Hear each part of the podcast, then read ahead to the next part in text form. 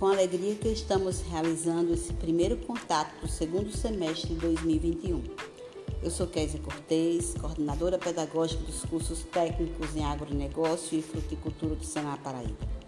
Essa semana teremos o nosso planejamento e é necessário lembrar alguns procedimentos imprescindíveis para que o nosso encontro seja um sucesso.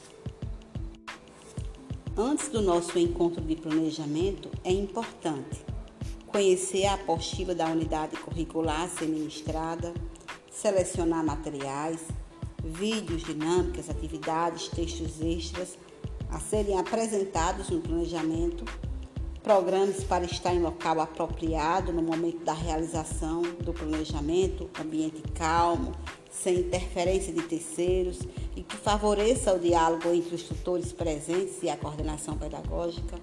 E caso ocorra problema imprevisível no horário do planejamento, comunique a coordenação para ajuste imediato. No nosso encontro de planejamento, estaremos observando juntos datas, horários e os conteúdos prioritários a serem abordados nas aulas remotas. Para tanto, é importante trazer para o planejamento os assuntos da apostila que você julga serem mais importantes para a compreensão da unidade curricular a ser ministrada.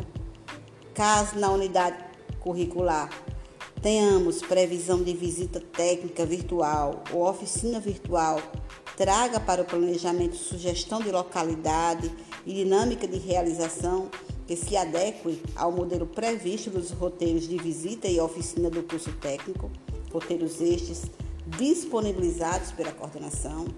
Apresente os materiais selecionados por você para o trabalho em sala de aula.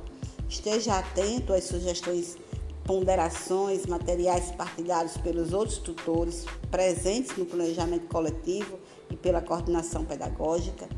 E é importante planejar a utilização de metodologias ativas que promovam a participação, o diálogo, o senso crítico e criativo dos alunos.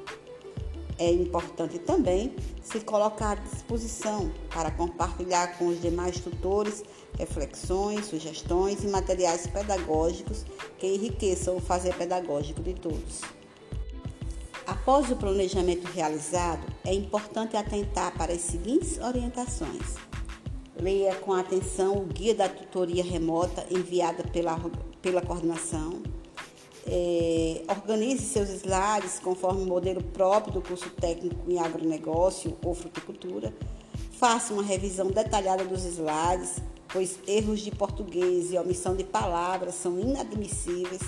Faça um teste utilizando a sala de transmissão, observando o tutorial do Teams enviado pela coordenação de tutoria.